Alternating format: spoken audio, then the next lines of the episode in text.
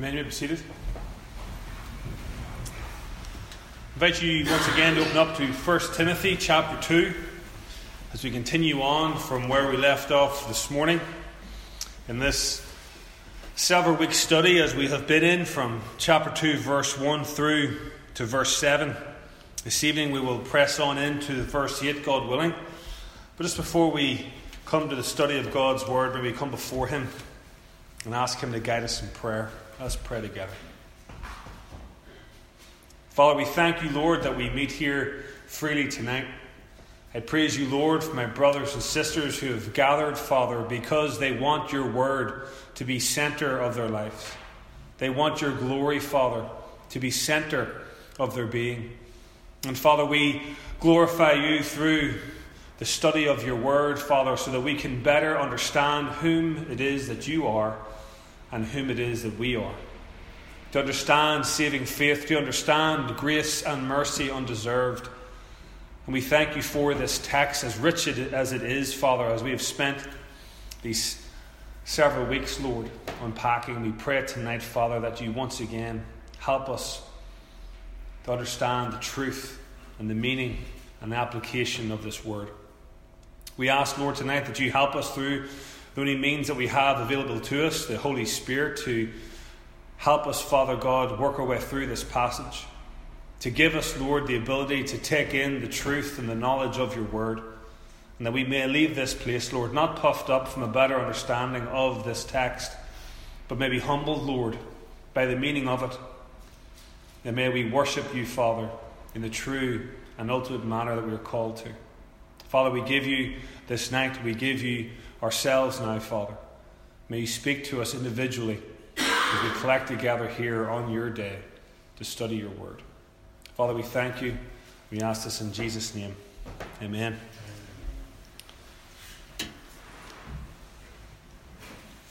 We've been spending quite a bit of time just in this brief passage, and for many of us, it's good to once again take an overview of where we are with regards to this text and to remember that this is a letter that has been written by Paul to Timothy in Ephesus.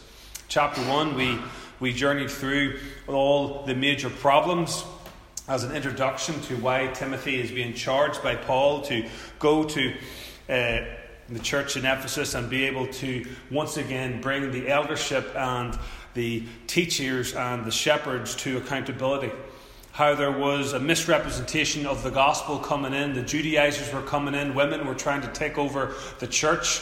There was many, many defilements that were going on with regards to the church, and one of the most of those defilements was the fact that they did not believe that the gospel was indeed for all peoples. It was to remain within those who are and who were God's people, the Jews. And as we've seen, Paul's first demand or Paul's first urge to Timothy is to pray. And we looked at from chapter 2, verse 1, that this is the first thing that the church is called to do with regards to evangelism. It is evangelistic prayer. And we'll read again through it. And this evening, what I want to do is just finish off this section of chapter 2. But I want to go back through it to get an overview because we've spent a lot of time, particularly this morning and last week, specifically looking in at the nuances of verse 4. So we'll read down through it together and hopefully once again unpack and understand the necessity for prayer. So he says, first of all, then, in light of everything that has been said in chapter 1, I urge, and that word urge is very strong, it's nearly to the point of a command. I urge that supplications, prayers, intercessions, and thanksgiving be made. Now, he lists there several ways in which to pray. They're not an exhaustive list, they're not an exclusive list, but he's simply pointing out that all types of prayers are to be made on behalf of all people. And that it is through prayer and the understanding of God's sovereign hand that we've looked at that prayer is going to bring about change within this church. If Timothy simply thinks that it is through his calling by God or simply through the commissioning of Timothy, or sorry, Paul, that Timothy's going to be able to make change, he fools himself. It does not matter the depths of his theology, it does not matter the depths of his knowledge. It only matters whether or not God is going to soften the hearts of those people within the church to see the need for correction. So he urges him supplications, prayers, and intercessions be made for all people. And that's very important. It's important even for us today that we understand that no one is too far gone. It doesn't matter how defiled the sin, and all people are to be prayed for. That is inclusive of those who wrong us, inclusive of those who are our enemies, inclusive of those who society may deem to be the worst kind of sinner. We can all think of those kinds of sins in our own mind's eye and our own hearts, but yet we're called to pray for those individuals that they would come to the knowledge of truth and repent. For in God's eyes, we are no different to any of the shameful acts of sin that we see being carried out by anyone or of any, uh, any aspect of mankind. So, therefore, we're called to pray for all people. And he lists specifically for kings and all who are in high positions. And we looked at that whenever we unpacked this portion of Scripture. For this uh, aspect of what Paul is saying here to Timothy, for kings was speaking of Nero. And we looked at before this major persecutor of the church. And what Paul is saying is that you need to be praying for all kinds of leaders, all kinds of dictators, all kinds of people throughout the world that they would come to repentance. For us today, the closest thing we might see to that would be Kim Jong un in North Korea. Do we pray for him in the fact that the gospel still isn't able to penetrate into that nation? Do we, do we lift him up in prayer? Do we ask for the blessings of the Lord to fall upon him and to change his heart and to change his inclination, and to change his mind and lead him to ultimate repentance? Not only for him, but for Theresa May in our case, for Donald Trump, for the DUP leaders, for the Sinn Féin leaders, for all leaders everywhere. This is an all inclusive point of view. When we come to pray and we ask ourselves, well, I'm not sure what to pray for, we're commissioned, we're called, we're urged by Paul through Timothy in this text and others that we have to pray for salvation. We have to pray for the gospel to move, the gospel to penetrate, the gospel to expand beyond even our borders. And we do that by praying for all peoples, for kings and all who are in high positions, that, the, that we may lead a peaceful and quiet life. And he gives us here a reason for doing it. If we're praying for kings and praying for prime ministers and praying for the dictators and the emperors and, and the princes and whatever other words you want to throw in there, the result is in an atmosphere that is actually beneficial for the gospel. We will be able to lead a life that is peaceful, a quiet life, a godly life, and a dignified life in every way. It is the reality for those who belong to a Christian nation. We have freedom, even this evening, to meet in this church. We do not face any sort of a persecution, and yet we understand that China has had several churches, the biggest churches in China over the past year, dem- demolished and destroyed by the government. They do not want the gospel to keep moving through China. So, all the more we need to be praying for the leaders of China that they would be softened, that their hearts would be inclined to understand the truth of the gospel. This is how you're going to see change in the global aspect, and this is how we're going to see change, Timothy, according to Paul, in the local aspect through the local church. If you want to see change in eldership, change in leadership, you pray for it. We even think of that with even the churches within Armagh. If we see any church including ourselves, coming away or sidestepping in any shape or form the truth of God's word. We don't blaspheme it or we don't gossip against it, we don't slander against it, we pray for it. We pray for the churches to understand the true meaning of Scripture, the true meaning of the gospel, and we pray for those who have been so called or maybe called into leadership that they would either step down or that God would change them. This is how we see change take about.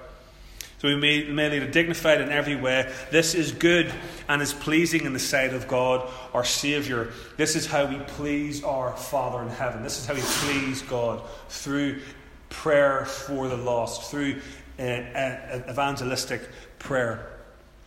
And he goes on, verse 4, and says, Who desires all people to be saved. This is a God who desires all the people to be saved. Therefore, pray for them and to come to an understanding and the knowledge of truth. Verse 5, there for there is one God, and there is one mediator between God and man, the man Christ Jesus. Now, he puts in here something very, very important for us to always remember. He puts the gospel in. Paul sets this in at the end of why we should pray, the need for prayer, and stipulates the reason for it. And the reason for it is because we are people who believe in one God.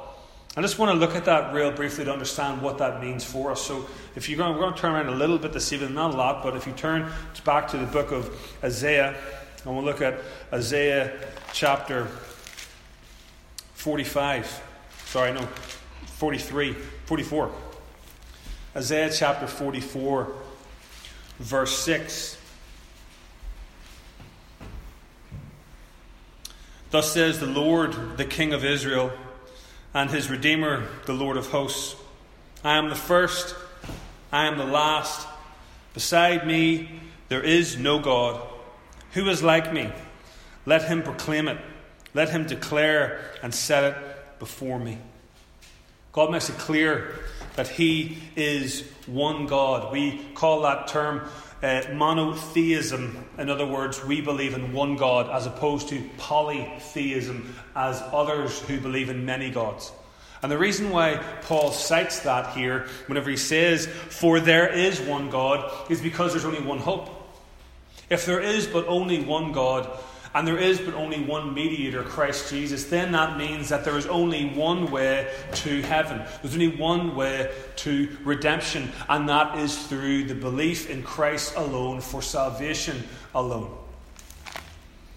We also see that echoed in the Gospel of Mark, chapter 12, verse 29.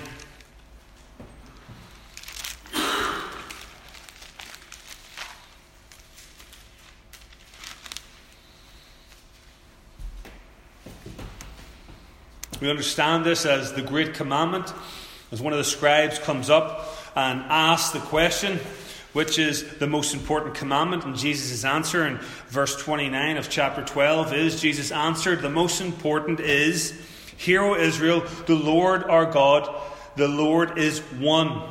And you shall love the Lord your God with all your heart, and with all your soul, and with all your mind, and with all your strength. There is but one God.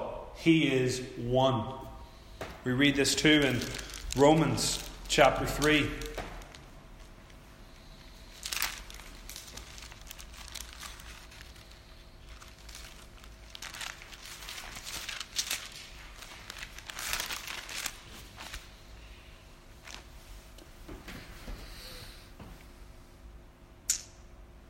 Verse 29 For, or is God the God of the Jews only?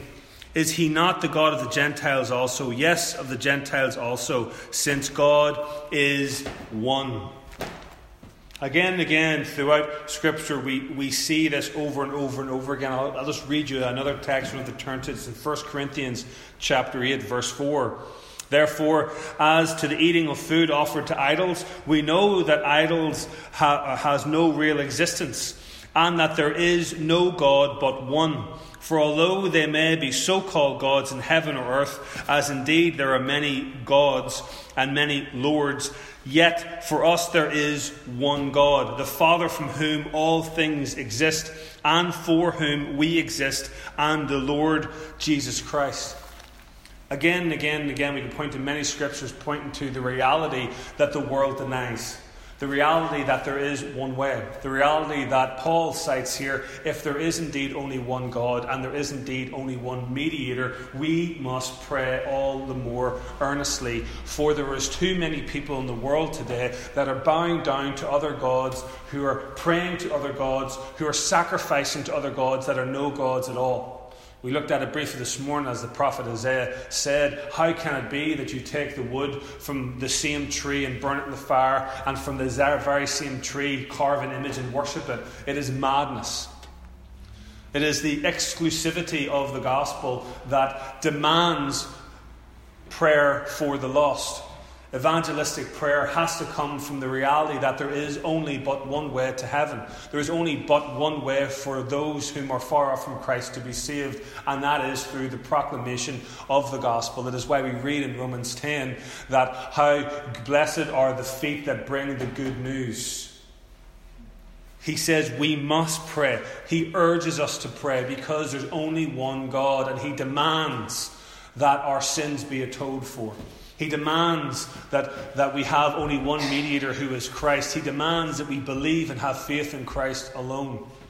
This is massively disputed today. This idea of one way, this idea of the exclusivity of the gospel. Many want to say, but there's many ways to, to heaven. There is Buddha, there is Allah, there is all the gods of Hinduism. And we read here plain and simply, it is a lie. There is one God, and therefore it is the same God over the Jews, the same God over the Gentiles, the same God over the Aborigines, or the deepest, darkest tribes of the forests around and the jungles around the world. God is the only one that exists. And also, and there is only one mediator. For us in Northern Ireland, we know this all too well. We understand that Christ Jesus is our high priest. We had time this evening, we go into Hebrews and we can read about Christ as our as the new high priest, as our mediator between us and God the Father alone. And Paul here cites it. Why do we pray? Because there is no way to get to God except through Jesus. As we read this morning, no one can come to the Father or come to me unless the Father draws him. It is Christ who is the mediator, not Mary. As many of our friends believe that you can come to God through the prayers to Mary or through the prayers of other saints. There is only one way, and that is through faith alone in Christ alone. Paul cites here the necessity of evangelistic prayer, for there is but one God and there is but one mediator between God and man, the man Christ Jesus.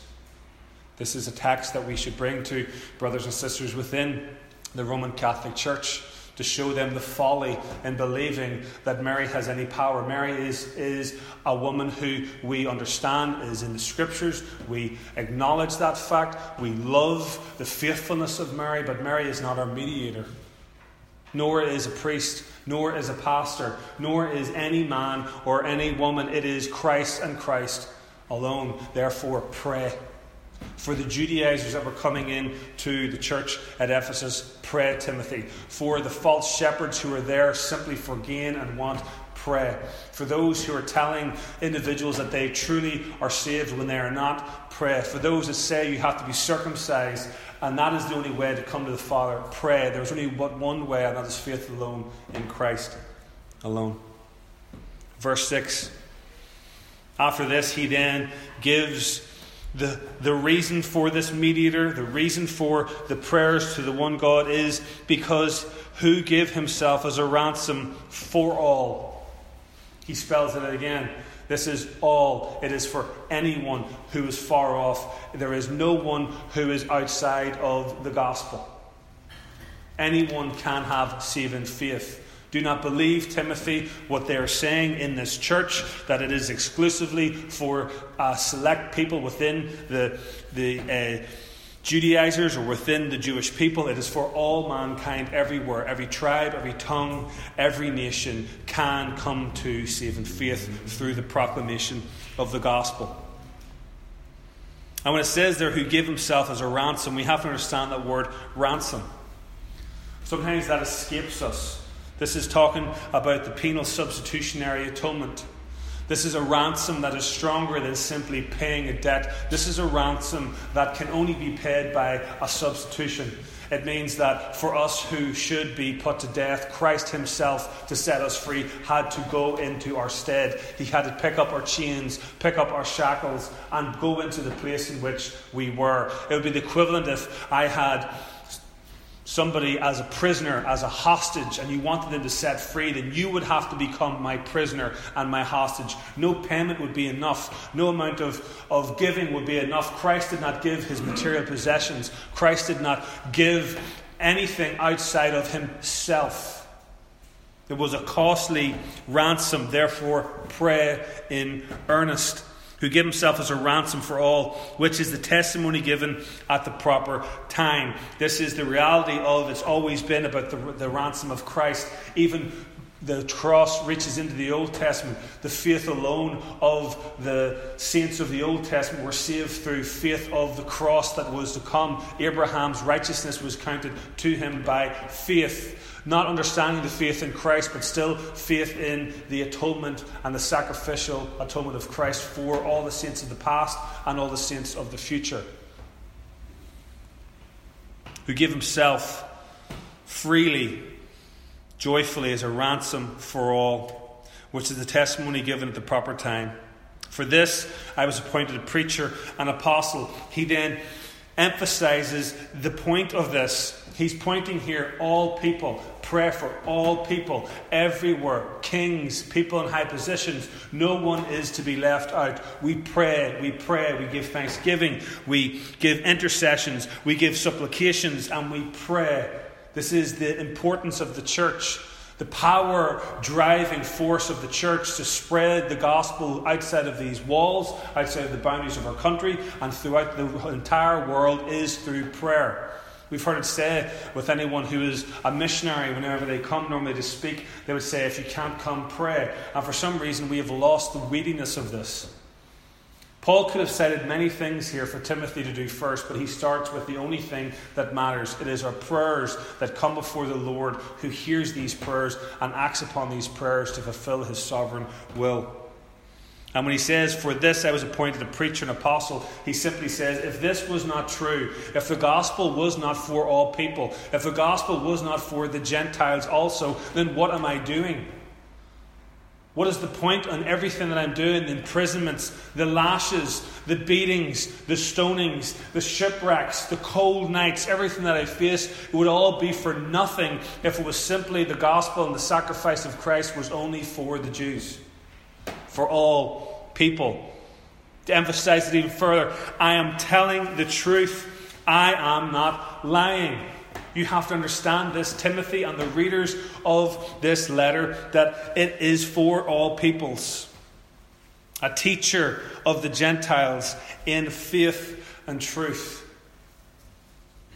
And he goes on in verse 8 I desire then, now this is important. He's just stipulated the reasons why we should pray.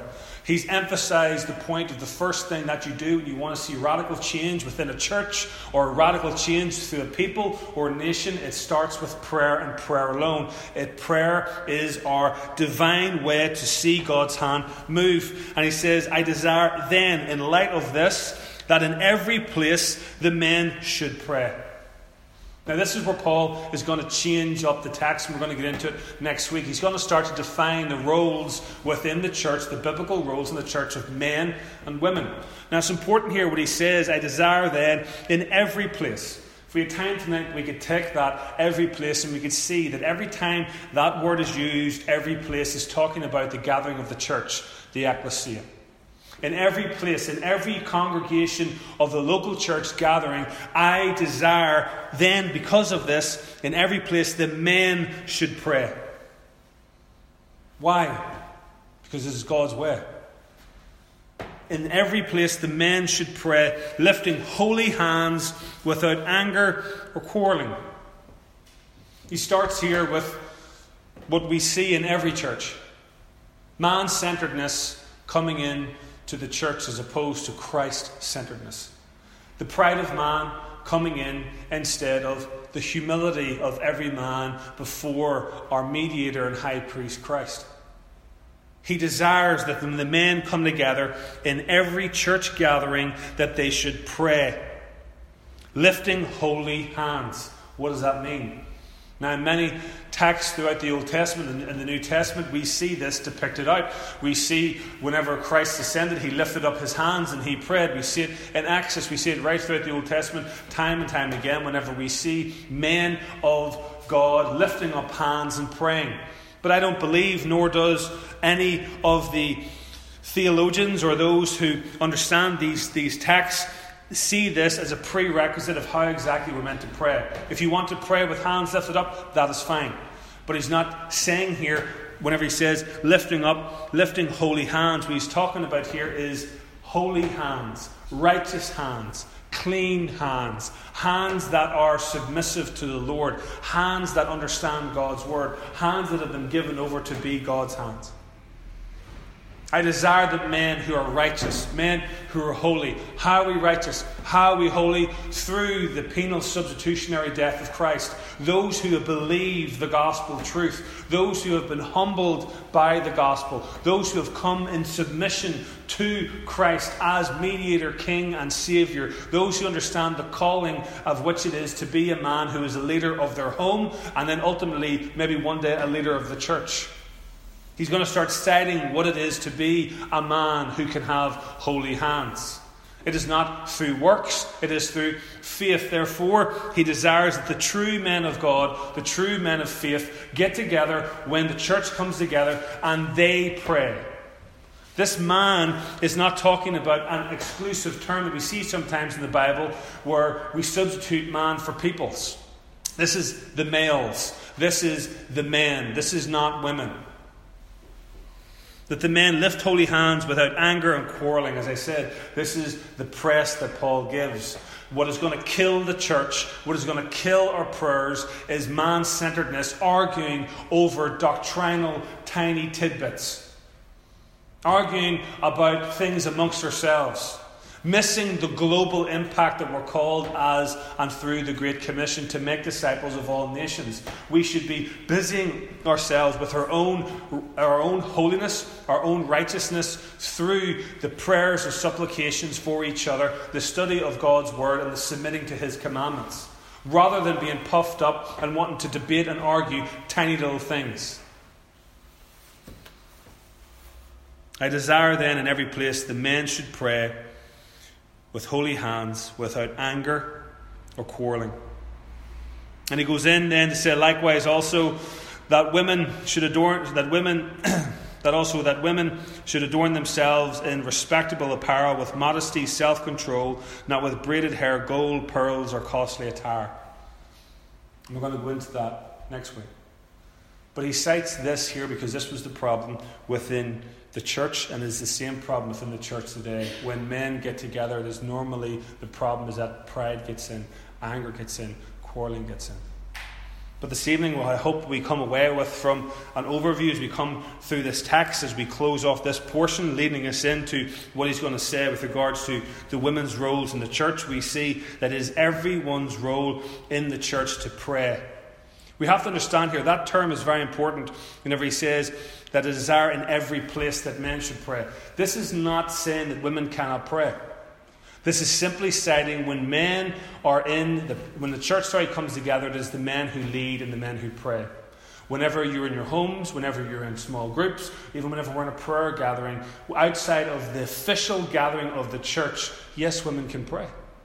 We could turn to passages of scripture that cites even when a woman is depressed, she's to cover her head and many other terms. But over and over and over again, we're going to see through this text and many others that when it comes to the church setting, when it comes to the gathering on Lord's Day for His church, it is the women's role to be submissive and quiet and learn in all modesty and meekness and gentleness.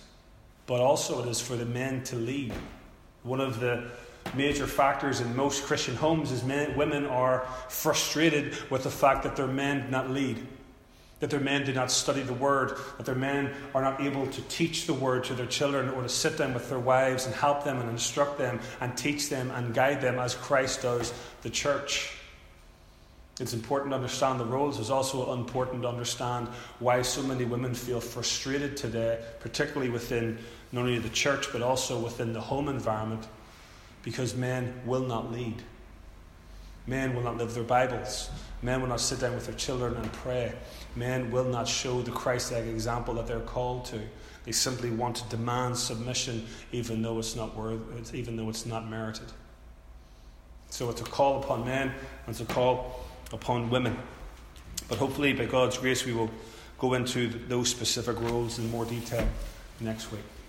Let's pray together. Father, we thank you, Lord, that we come here this evening to be reminded of the importance of evangelistic prayer. The importance, Father God, of how there is but one means to salvation, and that is through Christ our high priest, mediator, and King and Lord, that brings us into your presence, O Father. Thank you, Lord, for the reality tonight that we can come before you and pray. And Lord, we come before you tonight. We pray for the lost in our Armagh.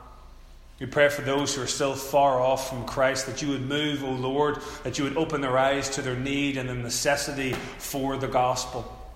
That you would give them the ability, Father God, to see the beauty of your Son Christ and the treasure that He is, and that they'd be willing to sell all that they have to come and to follow Him.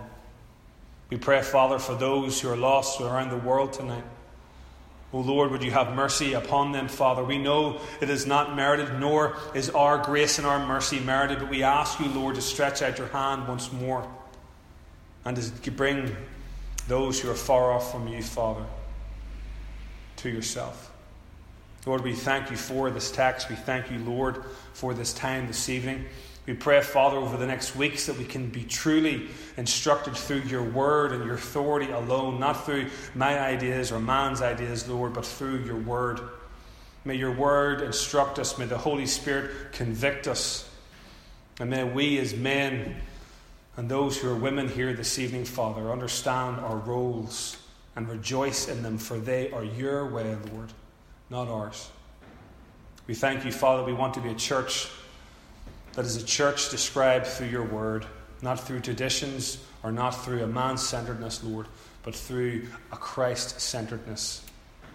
Father, we ask you to be with us this evening as we leave this place, to bless us, Father, with your presence tomorrow, God willing, and that we, Father, may hunger and thirst for your word. And may we get on our knees, Lord, and pray for those whom we love that are lost and still far off that you may be glorified in your mercy and grace to bring them out of darkness.